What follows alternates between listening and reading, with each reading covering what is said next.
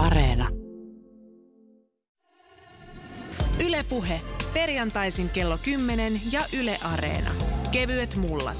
Toimittajana Jarmo Laitaneva. Yle Puhe.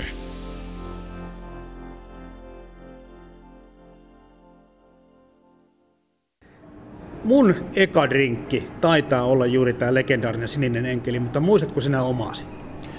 En ole ihan varma, että muistanko mä mikä se ensimmäinen on ollut, mutta ensimmäiset on todennäköisesti ollut, ollut sellaisia kuin Bacardi Cola, Irish Coffee, Kossurussian.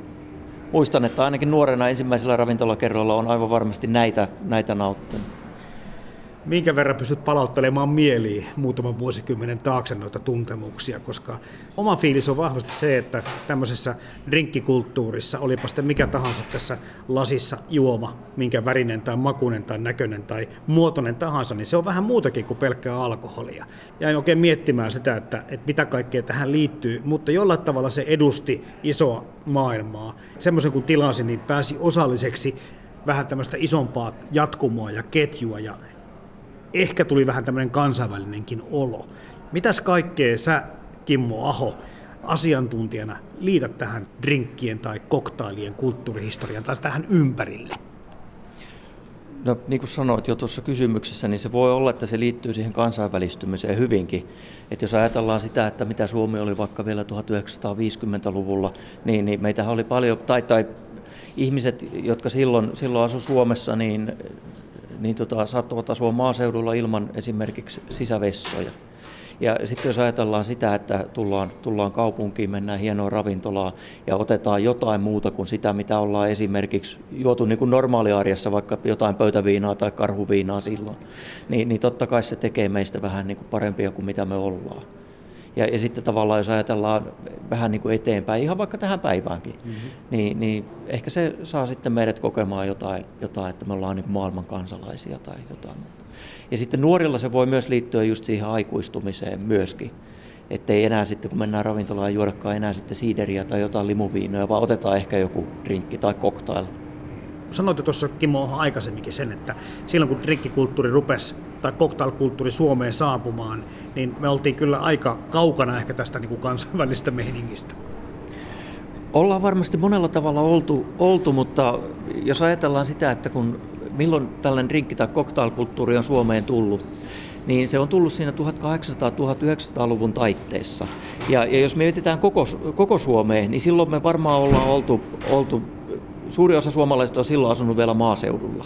Mutta jos sitten mietitään taas esimerkiksi Helsingin ydinkeskustaa, niin täällä oli silloin täysin kansainvälisen tason paikkoja. Esimerkiksi Hotel Camp oli silloin, Carl König pikkusen myöhemmin. Ja mä oon niitä vanhoja rinkkilistoja tutkailu, niin tota, ne oli aivan verrattavissa siihen, mitä tarjottiin samaan aikaan vaikka Lontoossa tai jossain muualla. Että kyllä siellä on oltu niin kuin aika tietyissä paikoissa on oltu niin kuin aika hyvinkin tilanneherkkiä tai, tai moderneja ajantasaisia sen tarjonnan suhteen. Alun perin cocktail tarkoitti juomasekoituksia, jotka sisälsivät vettä, sokeria, bittereitä sekä alkoholia. Sanan merkitys on kuitenkin laajentunut ajan saatossa ja nykyään cocktail tarkoittaa lähes kaikkia sekoitettuja juomia. Ensimmäinen cocktailkirja oli Jerry Thomasin vuonna 1862 julkaistu How to Mix Drinks. Kirjassa oli muun muassa 19 cocktail-ohjetta ja 70 erilaista punssiohjetta, joista yksi oli Punch Jelly eli hyytelöity alkoholijuoma. Hei, ennen kuin mennään nyt tähän meidän ohjelman otsikkoon, eli Sinisen enkelin ja ampiaiseen, niin löytyykö sieltä, hei, sieltä Köningin tai Kämpin drinkkilistalta jotain sellaista, mitä vieläkin löytyy drinkkilistalta? Löytyy vaikka kuinka.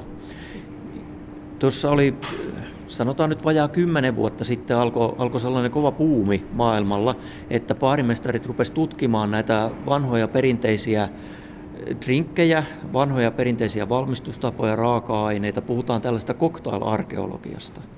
Ja, ja tänä päivänä monet tällaiset kansainväliset klassikot on hyvin tunnettuja, paljon paremmin kuin vaikka 15-20 vuotta sitten, 30 vuotta sitten.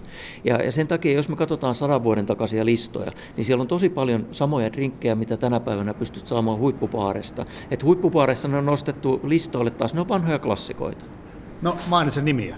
No ihan tällaisia niin kuin Dry Martini, Manhattan, tämän tyylisiä hänkipänki, mitä niitä mahtaisi, mahtaisi olla. Okei. Okay. No jos mennään vielä sinne varhaisempaan historiaan, ja se tiedetään, että olutta on pantu aika pitkään ja viiniäkin on valmistettu. Ja jossakin vaiheessa sitä opittiin tislaamaan alkoholia. Mitä muuten alkoholin tislaamista sen historiassa tiedetään? No faktatieto on se, että arabit on tislannut alkoholia. Ei päihtä, tai arabit on tislannut yleensä. Ei välttämättä sen päihtymis näkökulman takia, vaan ne on esimerkiksi parfyymien valmistuksessa käyttänyt tislaustaitoa. Ja sitten on tällaisia viitteitä, että jo aikaisemmin se on tislattu Intiassa ja esimerkiksi Kiinassa. Mutta sen tiedon mukaan, mitä esimerkiksi minulla on, niin jo 800-luvulla arabit olisi tislannut. Ja sitten siitä eteenpäin se on tullut, kun Maurit on valottanut Espanjan, niin Espanjan kautta Eurooppaa ja, ja se on levinnyt Italiaan ja, ja Irlantiin itse asiassa aika varhaisessakin vaiheessa. Irlanti ja Suomeen tuli myöhemmin, mutta molempiin maihin taas juurtua aika, aika vankalla tavalla. Molempiin maihin se on juurtunut, että ollaan, ollaan ehkä sellaisia niin kuin päihdehakusempia kuin jossain muualla kulttuurissa. Kyllä. Mutta siis olutta ja viiniä on tosiaankin valmistettu paljon pitempään kuin näitä tisleitä. Mutta sitten kun mietitään sitä ihan loogisesti ajatellen tämmöistä drinkkiä historiaa, niin mahtaa ollut saada niin kuin alkunsa ihan tämmöistä käytännön syistä. Tuskin se kovin herkkua on ollut. Sitä ei ole ehkä tehnyt mieli siltä enää maistella. Ei varmasti silloin alkuaikoina, kun ei ollut mitään laboratorioita, eikä ollut tietämystä, eikä osaamista siihen tislaamiseen, niin silloin se on todennäköisesti ollut aika sellaista niin kuin jopa pahanmakusta pontikkaan verrattavaa ainetta. Ja voisi kuvitella näin, että jos se on maistunut pahalta, niin sitä on sitten saatettu jollain esimerkiksi mausteella tai hunajalla tai marjoilla maustaa paremman makuiseksi, yrteillä. Mm. Mutta löytyykö sitä historiankirjoista mitään merkintöjä siitä, minkälaisia ne ensimmäiset landringit lienevät olleet? Jos mietitään sitä drinkkikulttuuria tai cocktailkulttuuria, niin tällaisia asioita nousee mieleen, että esimerkiksi Englannissa on jo vuosisatoja nautittu erilaisia juomasekoituksia. Ja siellä on, on tällainen tunnettu juomasekoitusryhmä kuin Punch, joka yleensä kääntyy suomeksi booli. Mutta, mutta ainakin silloin alun perin, kun sitä on tarjottu, niin se on ollut ehkä vähän erityylinen. Eli, eli pansit on tullut alun perin tuolta Intiasta joskus 1500-1600-luvun taitteessa tuonne, tuonne Britanniaan, ja silloin niitä on tarjottu. Ja sitten sen jälkeen Britanniassa on ollut tarjolla esimerkiksi flippejä, jotka perinteisesti oli sellaisia juomia, missä olueeseen, olueeseen sekoitettiin kananmunaa ja mausteita tarjottiin lämpimänä. Eli tällaisia niin aika ravitsevia, ravitsevia juomia. Tai sitten neekus on esimerkiksi tällainen, tällainen niin kuin klökin tyylinen maustettu lämmin viinijuoma. Ja nämä on tällaisia vuosisatoja jo Britteen saarella tunnettuja juomasekoituksia. Baareilla oli suuri merkitys Yhdysvaltoja asutettaessa. Niitä kutsuttiin kuitenkin aluksi nimillä Inn, Saloon ja Tavern. Tällainen saluna saattoi toimia anniskelupaikan lisäksi vaikkapa postitoimistona tai parturina. Bar-termin keksivät villinlännen cowboyt. Kun he saapuivat salunaan, he sitoivat hevosensa salunan edessä olemaan poikittaiseen tankoon, englanniksi bar. Kun salunoihin rakennettiin tarjoilutiskin eteen jalkatueksi tarkoitettu poikkitanko, myös tätä tankoa alettiin kutsua baariksi. Tämän jälkeen kaupoit alkoivat kutsua nimellä bar niitä salunoita, joissa oli pitkä tarjoulutiski. Tästä oli kuitenkin vielä pitkä matka nykyiseen baarikulttuuriin. Mutta tuolla kun kerrot, että näiden drinkkien tai koktailien taustalla on tämä booli, niin sillä on pikkusen ehkä toisenlainen maine, kun mietitään niin kuin alkoholijuomana. Joo, Suomessa puoli on, on ehkä sellainen, että siihen on tuupattu oikeastaan mitä tahansa alkoholia ja helppo puoli on perinteisesti ollut vaikka sellainen, missä on väkevää alkoholia, sitten vaikka sitruunamehua ja valkoviiniä ja jotain limonaadia. Ja musta tuntuu, että Suomessa ainakin perinteisesti on esimerkiksi häissä poolia arvioitu sen perusteella, että kuinka vahva se oli. Ei sillä maulla ollut niinkään merkitystä, vaan se vahvuus on ollut se juttu siinä. Ja drinkillä taas sitten, tai koktaililla, mä en nyt tiedä kumpaako tässä nimetystä pitäisi Kimmo Aho käyttää. Voit käyttää kumpaa tahansa. Mutta tarkoittaako nämä sama asia? Tarkoittaa osittain. Eli jos määritellään se, mitä cocktail tarkoittaa, niin cocktail on juomasekoitustyyppi, joka on ensimmäisen kerran määritelty 1700, tai se on ensimmäisen kerran ollut julkisuudessa 1700-luvun lopulla, ja sitten 1800-luvun alkupuolella siitä on tehty se määritelmäkin, että mitä se pitää sisällä. Mutta tänä päivänä cocktail on vakiintunut puhekieleen, varsinkin englannin kielellä, niin cocktail tarkoittaa käytännössä mitä tahansa juomasekoitusta. Ja, ja sen takia mä uskon, että me voidaan tässä keskustelussa käyttää ihan hyvin kumpaa tahansa. Voidaan puhua drinkeistä tai koktaileista. Okay. Mutta ammattikielessä cocktail tarkoittaa aina tietynlaista juomasekoitustyyppejä. Ja ammattikielessä me tunnetaan monia muita tällaisia juomasekoituksia. On flippejä, on saureita, on collinsseja, fitsejä, marttiineja. Marttiinit kuuluu, kuuluu oikeastaan sinne koktaileihin. No voiko sitä sitten, jos me puhutaan kansankielessä drinkeistä, niin millään tavalla vetää eroa siihen, että mitä ihmiset tarkoittavat, kun ne puhuvat drinkeistä? Koska mulle tulee aina mieleen koktailista tämmöinen vähän niin kuin hienompi lasi ja hienompi juoma, ja drinkistä taas sitten ehkä semmoinen niin kuin mikä tahansa sekoitus. Tämä oli siis kansanomainen ajatus tästä asiasta. Ja näin varmaan ammattilaisetkin sitä lähtisi määrittelemään, että jos sitä drinkkiä tai juomasekoitusta pitäisi määrittää, että se on sellainen juoma, nimenomaan sekoitettu juoma, jossa on tyypillisesti yhtä tai useampaa alkoholia ja sitten jotain mikseriä. Mutta sitten taas jos laajennetaan vähän sitä ja mietitään, että meillä voi olla alkoholittomia drinkkejä myöskin, niin silloin se tarkoittaa, että me määritellään se siten, että sitten siinä on tyypillisesti käytetty jotain alkoholittomia raaka-aineita. Mutta vielä kun lähdin tuossa äsken vähän sooloilemaan toiseen suuntaan tämän drinkki cocktail asian kanssa, niin ehkä justiin kun sä puhut tuosta boolista ja sen historiasta tai miten se on tässä hommassa taustalla ollut, niin boolista myöskin tulee mieleen se, mitä sä kerroit, eli sitä on mitattu sillä alkoholin määrällä, on laskettu, minkä verran tarvitaan alkoholia tietylle vaikka juhlaporukalle. Siinä ei ehkä ole ollut tosiaankaan niin merkittävässä roolissa maku, mutta sitten kun mennään koktailiin, niin sitten taas ohitetaan jo kaikki prosentit ja kaikki muut epäoleelliset, koska sitten siinä nimenomaan maku ja varmaan ulkonäkö on ratkaisevin tekijä. Joo, koktailissa usein lähdetään hakemaan valmistettaessa niitä sellaista tasapainoa. Ja tietysti mielellään vielä sille, että se olisi enemmän kuin osiensa summa. Koska eihän me välttämättä kannata käyttää jotain hyvää raaka-ainetta, konjakkia tai viskiä siihen, että me sekoitetaan jotain, millä me tehdään siitä huonompi kuin mikä se lähtökohta on. Että, että näin mä ainakin niin kuin itse mielelläni ajattelisin, että lähdetään tekemään jotain, mikä on enemmän kuin osiensa summa. Ja sitten koktailiin liittyy just se näkökulma, että, että se on ainakin niin kuin lähtökohtaisesti ajatukselta joku vähän sellainen ehkä fiinimpi, ja voisi ajatella, että, että se on niin kuin että se, se liittyy myös siihen tunnelmaan. Tänä päivänä puhutaan aika usein elämyksistä, niin se liittyy tämän, tämän tyylisiin asioihin varmasti monilla kuluttajilla. Yle puheessa Jarmo Laitaneva.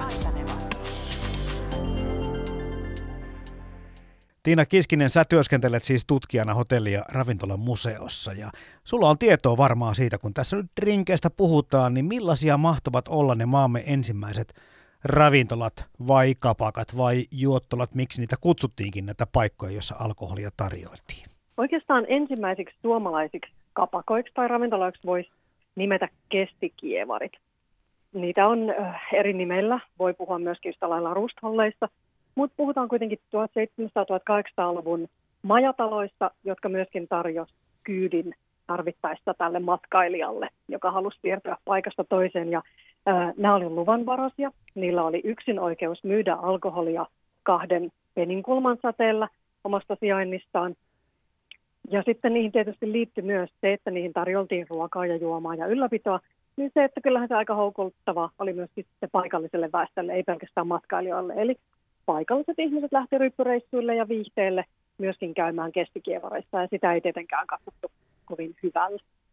Hei, semmoinen filmi ja elokuvien luoma maailma on siis mm. totta tässä, koska tulee niin kuin hevosen vetämät kenties vaunut siihen pihalle mm. hämärässä ja sitten sitä porukka vyöryy sisälle ja syödään jotakin ja jotakin tilataan juoma. Osa saattaa jäädä yöksi sinne ja muuta. Eli tämä elokuvien luoma tämmöinen vähän myyttinenkin kuva pitää siis paikkansa kyllä se itse asiassa aika pitkälti pitää paikkaansa.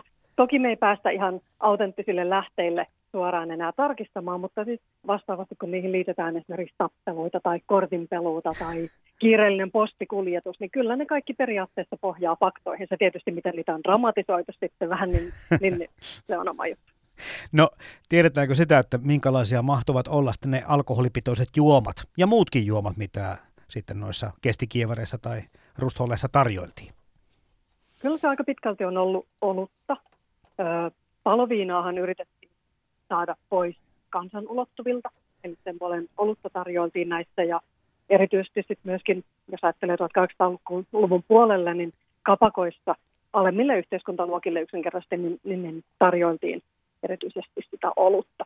Et ylimmät yhteiskuntaluokat on sitten viettänyt vähän toisen tyyppisiä juhlia kotona tai jossain kaupungin seurahuoneella. Siellä on pidetty hienoja assembleita ja suoreita, mistä sitten on ollut myöskin vähän, vähän monipuolisempi tämä valikoima. No sä varmaan oot tutkina perehtynyt myöskin siihen, että mitkä tekijät tai mitkä kaikki eri tekijät ovat sitten vaikuttaneet tähän suomalaiseen ravintolakulttuuriin ja sen muutoksiin. Ehkä tulee meille varmaan ekana kaikille mieleen tämä lainsäädäntö, joka on ollut meillä alkoholin tarjoilun valmistuksen osalta aika tiukka. No meillä kieltämättä alkoholilainsäädäntö on vaikuttanut hyvin vahvasti, eli nimenomaan tällainen maaseudun ravintolatoiminnan kuihtuminen 1800-luvun loppupuolella, kun haluttiin raitistaa kansaa ja sitten vastaavasti 1900-luvun alussa raittiusliikkeen vahvistuminen ja sen myötä sitten kieltolaki 1919 on oikeastaan voi sanoa myös keskeyttänyt meillä tällaisen lupaavasti alkaneen cocktailkulttuurinkin. Eli meillä oli siihen mennessä, siis meillä oli iso joukko kuitenkin hienojakin ravintoloita, kämppiä, hamburgerbörssiä, tällaisia, joissa saattoi olla siis monisivuisia juomalistoja, esimerkiksi pelkästään Bordeaux-viineistä tai champanjoista. Mutta tosiaan tämä kieltolaki sitten tyrehdytti tämän aika pitkälti, vaikka alkoholin saatavuus sinänsähän ei välttämättä vähentynyt lainkaan, että se vaan muutti muotoon, että jotkut puhuukin kiertolaista kieltolain sijaan. No Tiina Keskinen, miten ne, tuossa mainitsitkin jo, mitä niissä varhaisimmissa ravintoloissa tai baareissa, hienoissa drinkkibaareissa Suomessa tarjoiltiin. Jos jätetään tämmöiset niin kuin yksittäiset alkoholit pois, niin minkälaisia mahtavat olla ne ensimmäiset drinkit? No esimerkiksi jos puhutaan vaikka Amerikan baareista, puhutaan 1900-luvun alusta, 10-luvusta, niin äh, jonkun verran oli matkailu siinä vaiheessa lisääntynyt Suomessa. Meillä kävi amerikkalaisia turisteja ja tännekin perustettiin tosiaan Amerikan baareja. Niissä oli koktaillistolla vain sellaisia juomia, joiden koostumuksen ja hinnan alkoholiliike oli erikseen hyväksynyt, eikä sitten asiakas voinut mitenkään tilata siis koktaillistojen ulkopuolelta rinkkejä. Mutta jos ajattelee, mitä siellä oli tarjolla, niin esimerkiksi tällaisia kuin sidecar ja Shanghai Lily ja White Lady ja tämän tyyppisiä, Whiskey Dolls ja Eggnog. Niitä löytyy kyllä hyvin pitkä lista erilaisia drinkkejä, mutta ne oli kaikki hyväksytty erikseen alkoholiliikkeen. Cocktailkulttuuri levisi vähitellen myös Eurooppaan. Ensimmäinen eurooppalainen American Bar avattiin Lontoossa vuonna 1878. Lontoon Savoy-hotelli oli myös ensimmäisten joukossa perustamassa amerikkalaistyylistä baaria kaupunkiin, kun se avasi oman baarinsa vuonna 1893. Merkittävä askel eurooppalaisessa trinkkikulttuurissa otettiin vuonna 1911, kun legendaarinen baarimestari Harry McElhone avasi ensimmäisen Harry's New York Barin Pariisiin. Tästä paarista ovat saaneet alkunsa monet kuuluisat rinkit.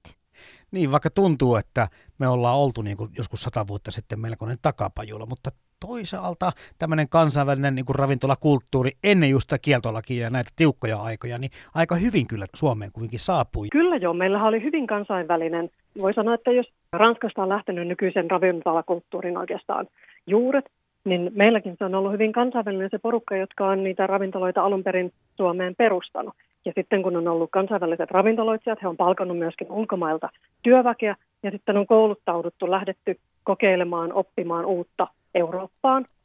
Esimerkiksi tuotu niitä vaikutteita sitten Suomeen, että ei meillä täysin, täysin toki olla unohdettu näitä kansainvälisiäkään piirteitä jotenkin tuntuu, että jos puhutaan tämmöistä niin kuin työn kierrosta ja muuta, niin tämä ravintola-ala on ollut sellainen, missä todellakin ihmiset ovat vaihtaneet maata ja hakeneet työkokemusta ja vaikutteita ja oppia sieltä sun täältä.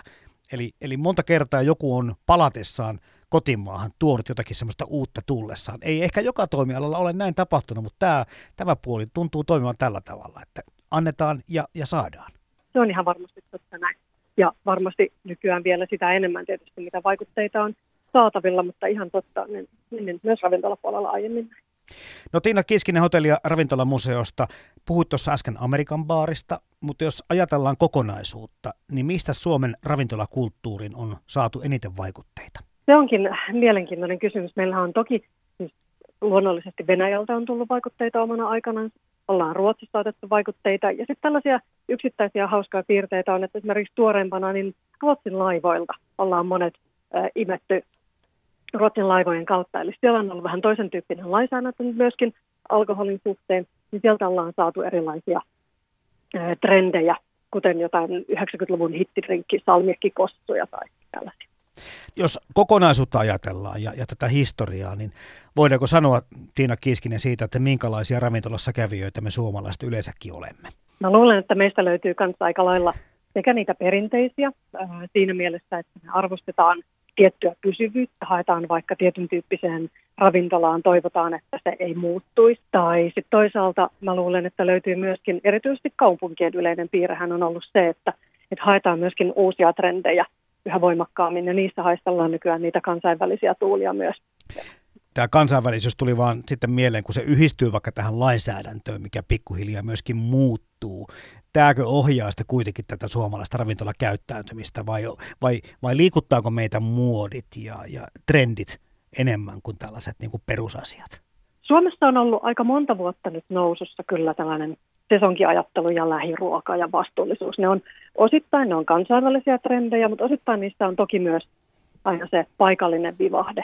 Ja äh, esimerkiksi kasvisruuan nousu on hyvä esimerkki siitä, miten Toki maailmalla se on ollut viime aikoina nousuissa, mutta Suomessa myöskin, niin se on ehkä vähitellen nyt nousemassa tällaisesta niin kuin kaupunkilaisesta jonkinlaisesta eliitin valinnasta ihan siis arkiseksi hyvinvointitekijäksi monelle valinnaksi ja näkyy myöskin nyt siis ravintoloissa. Ja sitten tällainen ruokaan suhtautuminen ehkä ihan palveluna, eli siis takeawayn tai toimitetun ruoan nousu. Ja sitten sellainen kokois, kokonaisvaltainen elämyksen hakeminen, niin tota, toimii hyvänä vastapainona tälle kuitenkin kiireiselle työelämälle.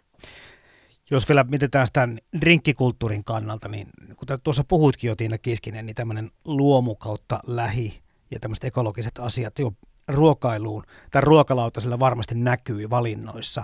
Luuletko, että jonkin jossakin vaiheessa nämä nousee myöskin merkittävistä tekijäksi, kun puhutaan sitä, mitä lasissa on?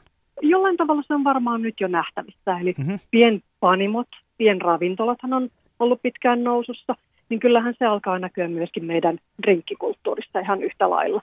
Ja nyt on taas viime aikoina ollaan ehkä perustettu yhä enemmän myöskin näitä ihan siis puhtaasti äm, niin kuin omaleimaisuuteen ja ä, laadukkaisiin drinkkeihin perustuvia drinkkibaareja. Et jos ajattelee, millä tavalla meidän drinkkikulttuuri on muuttunut nyt, niin, tota, niin ensinhän Gini menetti asemansa, siis 80-luvulle tultaessa jo tota, ollut suosituin väkevä alkoholi, kun on puhuttu siis juomasekoituksien valmistuksesta. Konjakki on kadonnut kokonaan tässä matkan varrella. Siitä oli sellainen enemmän vanhan kansan avekjuoma. Väkevät viinit juomasekoituksista katosi välillä. Mutta nyt taas näistäkin on tulossa uutta nousua. Eli Ginihän on tehnyt tuloaan hyvin vahvasti myöskin viime aikoina uusien panimoiden myötä ja näin. Eli kyllä meillä, mä luulen, että tämä alkaa tuotantonäkyä, kotimainen tuotanto tässä myöskin ihan vahvasti lähivuosina. Yle Puhe.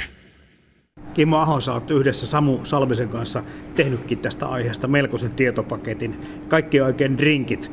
Muutama vuosi sitten tämä kirja ilmestyi. Eilen selaili sitä ja olisin ottanut tähän mukaan, mutta se on niin painava tiiliskivi, siinä on niin paljon kamaa, että jätin ottamatta tähän, että ei tarvitse kantaa tällä pitkin kaupunkia. Mutta siis mitä, 2500 drinkkiä suurin piirtein, kun te olette koonnut tähän näin. Millainen duuni oli kartoittaa näin niin kuin valtavaa määrä tätä materiaalia tätä kirjaa varten? Kyllä siinä hommia sai tehdä. Toi Samu Salminen, kenen kanssa mä kirjoitin sen, niin oli kerännyt cocktail-reseptiikkaa jo siinä tätä kirjaa kirjoittaessa noin parikymmentä vuotta, ehkä pikkusen vajaa. Ja, ja itsekin olin jo siinä vaiheessa aika paljon kerällyt tällaista cocktail-kirjallisuutta, varsinkin vanhempaa klassikkokirjallisuutta, että meillä oli hyvät lähtökohdat sen kirjoittamiseen. Ja niitä reseptejä tai drinkkejä siinä oli listattu, en muista tarkalleen sitä määrää, mutta reilusti yli 2000 kuitenkin. Ja se oli kiva kuulla tuossa, kuten sanoit jo aikaisemminkin, se, että, että vaikka tämä Suomi sata vuotta sitten oli vielä kovin ehkä takapajulla verrattuna moneen muuhun tämmöiseen sitiin tai kansainvälisempään paikkaan, niin aika nopeasti tämä drinkki- ja cocktailkulttuuri meillä nousi semmoiseen arvoonsa ja semmoiseen niin kuin suosioonsa, että emme yhtään häpeä täällä Suomessa, jos tätä asiaa verrataan miten tahansa. Ei tarvi hävetä. Ja jos ajatellaan maailmanlaajuisesti sitä cocktailkulttuuria ja sen nousemista, niin Suomihan on, on esimerkiksi noissa paarimestarikilpailussa pärjännyt, pärjännyt tosi hyvin. Ja 50-luvun puolessa välissä vuonna 1956 Hotel Campin silloin, silloinen tuota, paarimestari Jarl Ahvanainen voitti maailmanmestaruuden Lontoossa koktaililla nimeltään Cardikas. Mitä siihen tulikaan? Siihen tuli tuota, vaaleita pakardia, vaaleita portviinia ja Cointreau se oli sellainen aperitiivityylinen tyylinen drinkki. Ja mä sen verran voi vielä tästä kar- kardikaksesta kertoa, kertoa että, että se oli loppujen lopuksi aika merkittävä cocktail, koska sen jälkeen kun tutkii niitä vanhoja kisadrinkkejä, niin pari-kolme vuotta sen jälkeen, muistaakseni vuonna 1959, voitti sitten maailmanmestaruuden tällainen koktaili, jonka nimi oli Petit Fleur. Ja siinä oli reseptiikka aika samanlainen. Siinä oli vaan tullut kreippimähu uutena. uutena. Et siinä oli tavallaan niin kuin inspiraatio oli haettu ihan selkeästi sieltä suomalaisen Jarl Ahvenaisen koktailista. Jos me mennään nyt sitten siihen meidän käsittelemälle tai meidän haikailemalle 1980-1990-luvulle ja niihin drinkkeihin, niin mitä sitten esikuvia mahtoi olla? Yhtäkkiä tietoisuutemme nimittäin rävähti semmoinen määrä värikkyyttä ja erilaisia koristeita ja muuta, että ei oltu aikaisemmin nähty. Mitä tapahtui 1980-luvulla, kun nämä drinkit alkoi yleistyä, tai tietynlaiset, tietyn väriset, tietyn tyyliset liköörit ja niissä tehtävät drinkit? Varmaan siihen vaikutti sellainen asia, että rupesi olla ehkä saatavuutta ja niitä raaka-aineita enemmän kuin aikaisemmin. Eli tällä, oli varmaan merkitystä. Ja sitten jos ajatellaan just esimerkiksi sitä värimaailmaa, että rupesi olemaan värikkäitä juomia, oli sellaisia iloisen punaisia, iloisen sinisiä juomia. Ja sitten tähän kun yhdistetään niitä 80-luvun koristeita, ehkä nyt tänä päivänä ajatellaan sellaisia niin kuin yliampuvia koristeita, että oli niitä merenneitoja ja kaiken näköisiä muovimiekkoja ja auringonvarjoja ja tämän tyylisiä juttuja, niin se voi olla, että nämä puhutteli silloin kuluttajia. After dinner drinkit ovat lyhyitä tai pitkiä trinkkejä, joita voidaan käyttää nimensä mukaisesti hyvän aterian jälkiruoan vaihtoehtona, koska ne ovat makeita ja täyttäviä. Ne voivat sisältää myös kermaa, jäätelöä, kananmunaa tai kahvia. Tähän ryhmään kuuluvat esimerkiksi kermaa sisältävät trinkit, kahvitrinkit, flipit ja eggnogit. Onko se, joku on myöskin puhunut tai on kuullut tämmöistä, puhutaan Bolsin vuosikymmenestä, kun tuli, oli Gallianot, Pisan Amponit, Blue Curacao, Amaretot, jotka vieläkin varmasti osittain ovat niin kuin muodissa, mutta yhtäkkiä tämä Bols oli aika monien drinkkien pohjalla. Pitää varmasti paikkansa. Bols oli jossain vaiheessa varmaan ainoa tällainen laatuliköörisarja Suomessa, ja sitä käytettiin moniin drinkkeihin, drinkkeihin liköörinä. Et si- siihen aikaan, jos ajatellaan vaikka 80-luvua, niin siihen aikaan oli tyypillisiä tällaiset cooler-tyyliset juomat, jossa oli joku perusalkoholi. Tyypillisimmillään se oli vodkaa, mutta käytettiin myös jonkun verran siniä ja rommia. Ja sitten sen lisäksi siihen käytettiin jotain likööriä. Mm-hmm. Ja liköörejä oli, esimerkiksi Polssilla oli, oli erilaisia hedelmälikööreitä. Ja sitten sen lisäksi se pidennettiin jollain virvokkeella. Tämä oli aika tyypillistä. Ja, ja tota, näillä likööreillä siihen saatiin aika helposti sitten tuotua sitä erilaista makumaailmaa. Ja se jatkui vielä, vielä pitkälti 90-luvulle. Ja sitten jossain vaiheessa tuli alkoholittomat siirapit, jotka oli, oli sitten tavallaan niin kuin se liköörien korvike. Tänä päivänä ehkä käytetään mieluummin sellaisia tuoreita raaka-aineita kuin näitä likööreitä. Mutta nyt kun sanot tuo liköörihomma, niin kyllä mä muistan, että Alkollakin tai Alkossa oli tämmöisiä kotimaisiakin versioita monesta, vaikkapa tästä mantelilikööristä, Amaretto, olikohan se Amadeus vai Amanda vai mikä tämä olikaan, mutta se, että kyllä sen, ehkä sen eron maistoi sitten, kun ruvetaan puhumaan laadukkaista makuelämyksistä, mikä oli tämmöinen niin kuin kunnolla tehty ja alkuperäinen ja mikä oli sitten vähän sinne päin. Maistoja maistaa edelleenkin. Koktailissa on tosi tärkeitä ne raaka-aineet, mm. mutta jos ajatellaan sitä, että Alkolla oli tosiaan oma tuote repertuari. Ja itse asiassa lainsäädäntökin oli silloin sellainen, että asiakkaalle piti myydä tai tarjota tai suositella halvinta suomalaista pullotetta. Eli sulla saattoi olla valikoimissa siellä baarissa esimerkiksi lontoolainen gini, alkuperäispullote, ja sitten saattoi olla alkon pullottama. Tai sulla saattoi olla likööristä justiinsa kaksi liköörivaihtoehtoa, että siellä oli, oli tota, ulkomaalainen banaanilikööri ja sitten oli alkon pullottama banaanilikööri. Ja asiakkaalle ei saanut suositella näitä, näitä tota, vierasmaalaisia likööreitä, vaan asiakkaalle piti jossain vaiheessa suositella aina sitä kaikkein halvinta vaihtoehtoa. Itse muistan tuon sinisen enkelin lisäksi tosiaankin tuon ampiaisen, ja sitten tämmöinen drinkki kuin peduini oli jossakin vaiheessa ainakin omassa porukassa kovin suosittua, mutta myöskin nämä tämmöiset niin kahviliköriin tehdyt drinkit, eli musta ryssä ja valko venäläinen nimeltään, tuntuvat, että ovat aika, aika suosittuja siinä vaiheessa. Mitäs tämmöisiä 1980-luvun suosikkidrinkkejä Kimmo Aho nostaisit mukaan? Just mainitsit sen mustaryssä ja valkovenäläisen, ne oli varmasti sellaisia, no edelleen tänä päivänäkin suosittuja. Okay. Ja, ja sitten taisit sanoa sen peduinin, ampiaisen, no sitten oli sininen enkelikin tässä puheessa jo aikaisemmin. Sitten näitä muita, muita suosittuja juomia oli esimerkiksi San Francisco, auringon nousut, auringon laskut, sivuluisu, lumipallokin oli jossain määrin suosittu, itsemurha. Ja sitten tällaisia suomalaisia drinkkejä, niin 1970-luvulla Saini Penttilä kehitti tällaisen lumikenttien kutsukoktailin, joka on ollut erittäin suosittu. Ja varsinkin Lapissa jossain vaiheessa oli karhun kaataja suosittu, samoin kuin suon silmä. Nämä oli sellaisia, mitkä tuli niin kuin ensimmäisenä mieleen näistä 70-80-luvun juomista. No kävikö sinne sitten niin, että kun Suomessa ruvettiin kehittämään kanssa omia drinkkejä, jotka nousivat, kuten sanottu, tuohon kansainvälisten drinkkien sisälle rinnalle yhtä suosittuina, niin oliko ne samaa maailmaa? Kun jäi miettiä, että mikä kaikki tätä 1980-luvulla alkanutta värikästä drinkkien buumia mahtaa yhdistää? Oliko nämä, niin kuin, nämä kotimaiset juomasekoitukset vastaavia tai verrattavia näihin kansainvälisiin?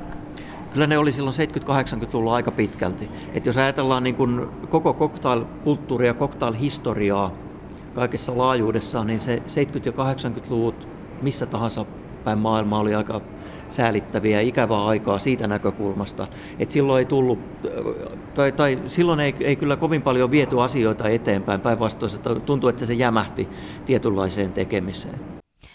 All day drinkit ovat lyhyitä tai pitkiä drinkkejä, joita nautitaan usein seurustelujuomina.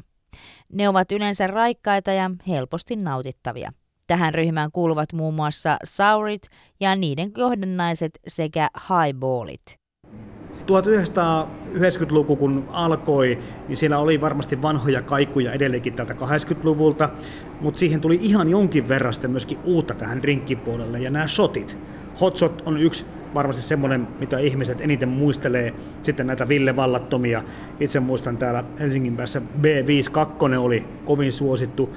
Kuba Libret, Lumumpat, mut sitten, ja Kaipiroskat, kaikki tämän tyyliset, mutta Salmiakki Kossu. Nyt sä oot drinkkikirjan tehnyt, Kimmo Aho. Pitääkö se paikkansa se Ruotsin laivan legenda, että Jari Sillanpää olisi sen kehittänyt, tai ainakin yksi drinkin kehittäjistä? Sitä varmaan täytyisi kysyä Jari Sillanpäältä. Sillanpäältä en epäile sitä, etteikö hän olisi sitä kehittänyt. Usein rinkeissä on kuitenkin historia osoittanut, että sama rinkki saatetaan kehittää samaan aikaan useimmissakin paikoissa. Ja, ja vaikka totuus, totuus olisi yksi totuus se, että tietty ihminen on sen kehittänyt, niin on mahdollista, että joku toinen ihminen on myös, myös sen samaan aikaan tai samoihin aikoihin sitten sitten kehittänyt. Mutta ei lähdetä kiistämään sitä. Annetaan, annetaan tota legenda olla näin, että Sillanpää on sen kehittänyt. Mä olen itse tyytyväinen siihen tarinaan kyllä. Mutta se, mikä tuli lisää 90-luvulle, niin oli se, että tämmöisten lämpimien juomien, lämpimien drinkkien, Irish Coffee on varmaan ollut jonkin verran aina suosiossa, mutta sitten tämmöisiä hot lumumpaa ja muuta, niin ainakin muistan liittyneekö sitten näihin tai laskettelukeskusbuumeihin myöskin, mutta lämpimät drinkit oli jossakin vaiheessa myöskin aika suosittuja. Oli varsinkin niissä laskettelukeskuksissa. Kyllä. Joo, mä muistan, että mä itse kanssa ollut silloin 90-luvun puolen, puolen välin aikaan paarimestarikurssin työharjoittelulla, työharjoittelussa tuolla Rukalla. Ja se oli, se oli iso määrä, mitä siellä tehtiin erilaisia kaakao- tai toti, totityylisiä drinkkejä. Niitä meni tosi paljon. Mutta vielä jos ajatellaan sitä 90-luvun alkupuolta, sä mainitsit just tällaisia shottityylisiä juttuja, niin siinä tapahtui tällainen iso muutos, että alkovalikoimat rupes muuttumaan ja paranemaan. Suomeen tuli sellaisia raaka-aineita alkoholien suhteen, mitä meillä ei ollut aikaisemmin. Esimerkiksi me saatiin Jägermeister, me saatiin tekilat tänne, me saatiin Galliano, ja nämä kaikki vaikutti siihen, että, että näistä ruvettiin tekemään erilaisia juomia. Jägermeisteria nautittiin sottia. Sottina Galliano, Hotshot puumi oli ihan käsittämätön silloin 90-luvun alkupuolella ja näin päin pois.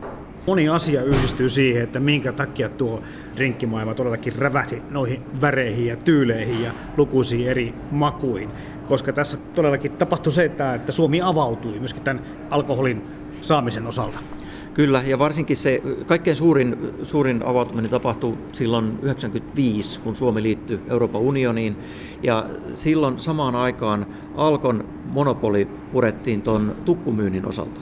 Ja se tarkoitti sitä, että yhtäkkiä ravintoloilla olikin valita, mistä he ostaa näitä alkoholeja. Enää ei ollut pakko ottaa alkosta ja käyttää niitä alkon valikoiman tuotteita.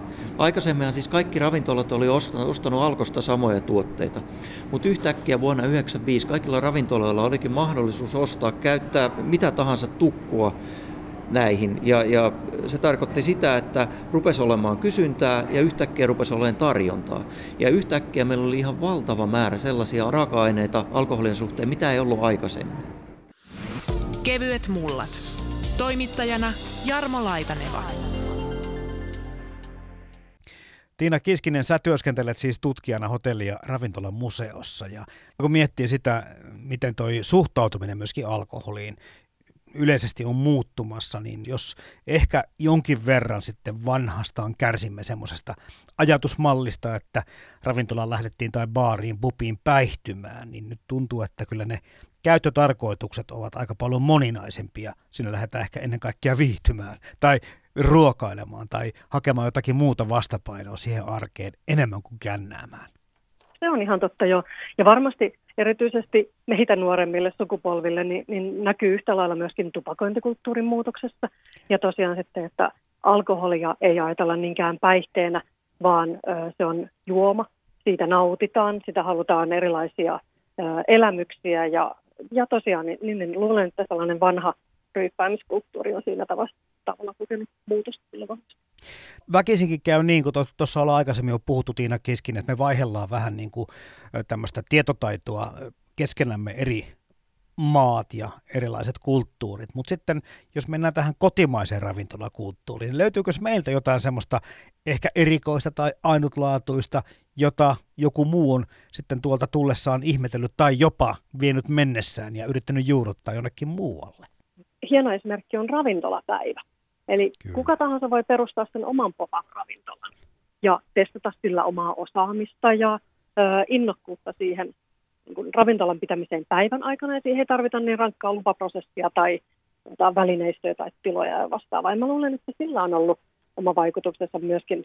Se on osa tätä, niin kuin se on, nykyinen ruokakulttuuri on mahdollistunut sen ja se tietysti myöskin sitten taas ruokkii lisää sitä sellaista hauskanpidon ja epämuodollisen ja yhteisöllisen ruokakulttuurin kehitystä.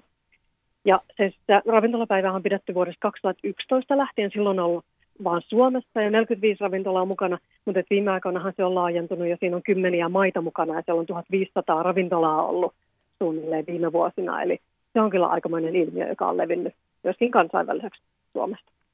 Minkäs verran sitten taas siellä hotelli- ja ravintolamuseossa tiedetään siitä näistä suomalaisista keksinnöistä, kun jotakin koktaileja tai drinkkejä sekoitettuja sitten ovat nousseet maineeseen tai kenties niillä on maailmanmestaruuksia voitettu?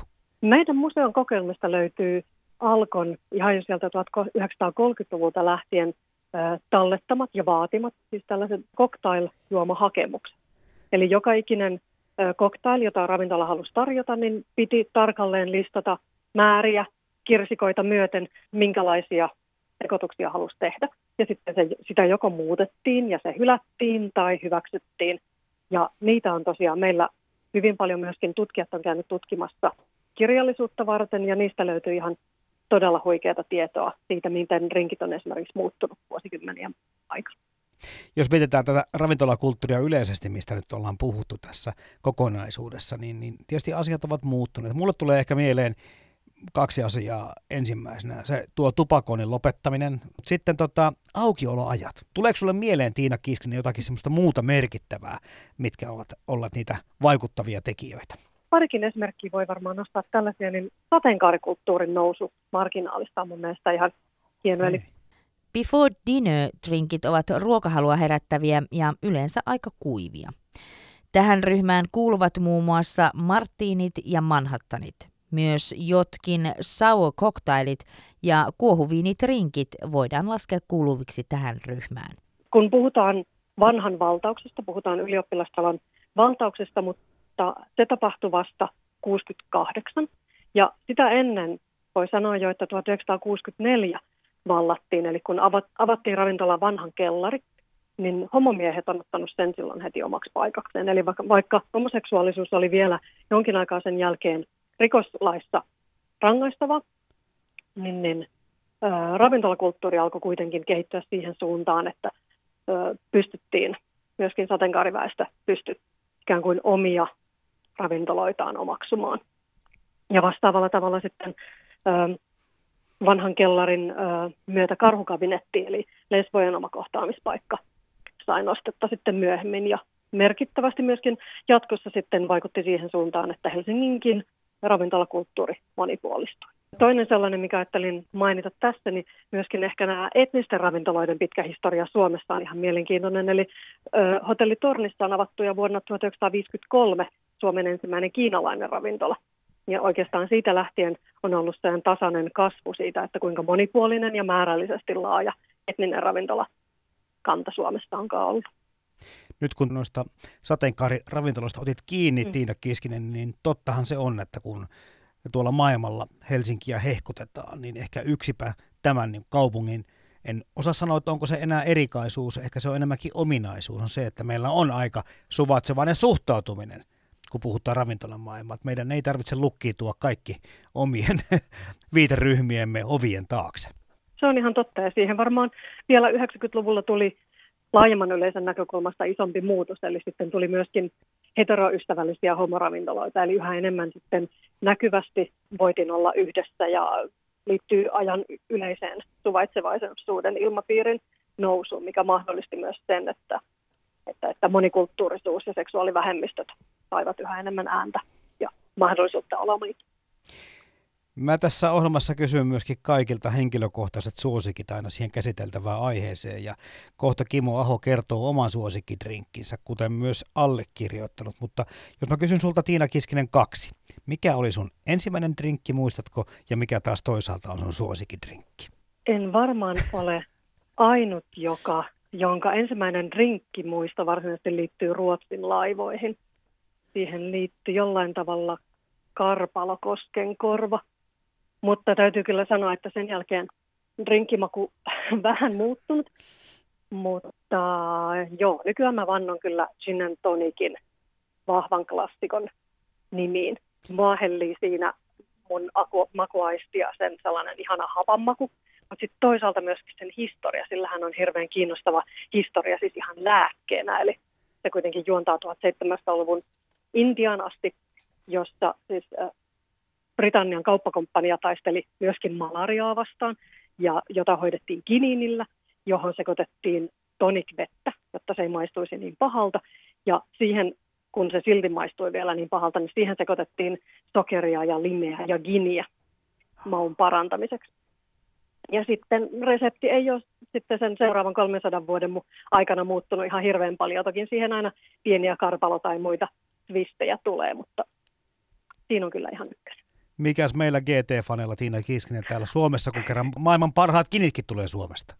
Olen aivan samaa mieltä. Yle Puhe. Minkä verran nämä, Kimmo Aho, liittyy, mistä ollaan tänään puhuttu, sun työhön? Sä toimit lehtorina Jyväskylässä ja olet näiden alkoholi, muun muassa alkoholiasioiden kanssa ollut tekemisissä pitkään, mutta myös muunlaisen palvelukulttuurin kanssa. Työskentelen Jyväskylän ammattikorkeakoulussa asiakaspalvelu- ja palvelutuotannon lehtorina. Ja tärkeä osa mun työtäni on restonomiopiskelijoille suuntautuvassa opetuksessa nämä viiniopetukset. Ja mä olen itse saanut tuolla Lontoossa Wine and Spirit Education Trustin tällaisen kouluttajakoulutuksen. Ja, ja en, en siis pelkästään työkseni työskentele näiden koktailien parissa, päinvastoin en oikeastaan näiden parissa tänä päivänä työskentele, että se on ehkä enemmän sellaista niin kuin harrastusta, harrastusta ja tota, nostalgiaa ehkä. Tänä päivänä se on ehkä enemmän mun työ just viinien parissa työskentelyä. Ja sitten yleisesti ravintolan asiakaspalvelu ja ravintolan johtamisen, johtamisen parissa.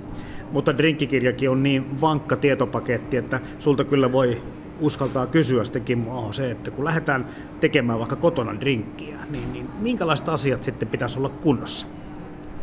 Tietysti meillä pitäisi olla jotain raaka-aineita, mistä sitä tehdään.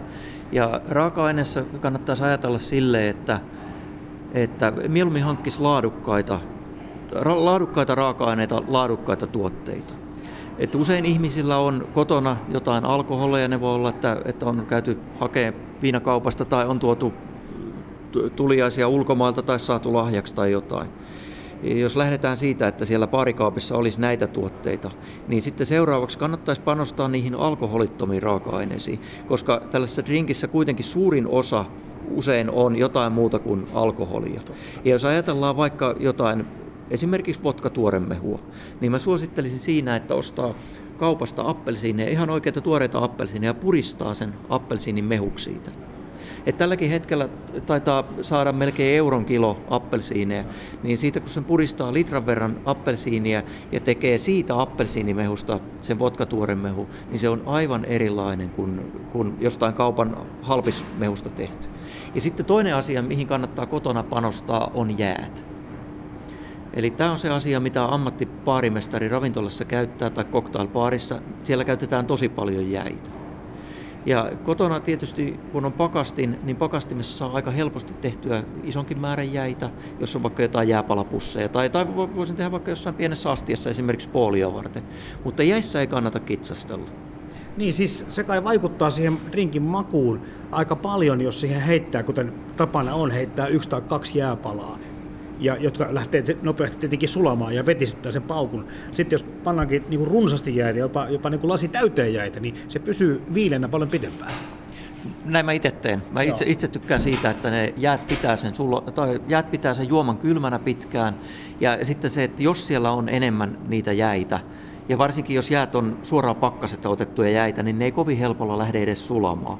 Se on tietysti makuasia. Toiset tykkää, että ei saa olla hirveästi jäitä, mutta mä itse taas arvostan sitä, että tällainen juomasekoitus, joka tarjoillaan kylmänä, että se on oikeasti kylmä ja että se pysyy kylmänä ihan loppuun asti. Ja jäillähän se pystytään hoitamaan. Ja sitten jos haluaa vielä, vielä tota vaikuttaa siihen, että, että se varmasti pysyy kylmänä, niin laittaa vaikka ne lasit etukäteen pakastimeen kotona. Näin parhaissa cocktailpaareissakin tehdään.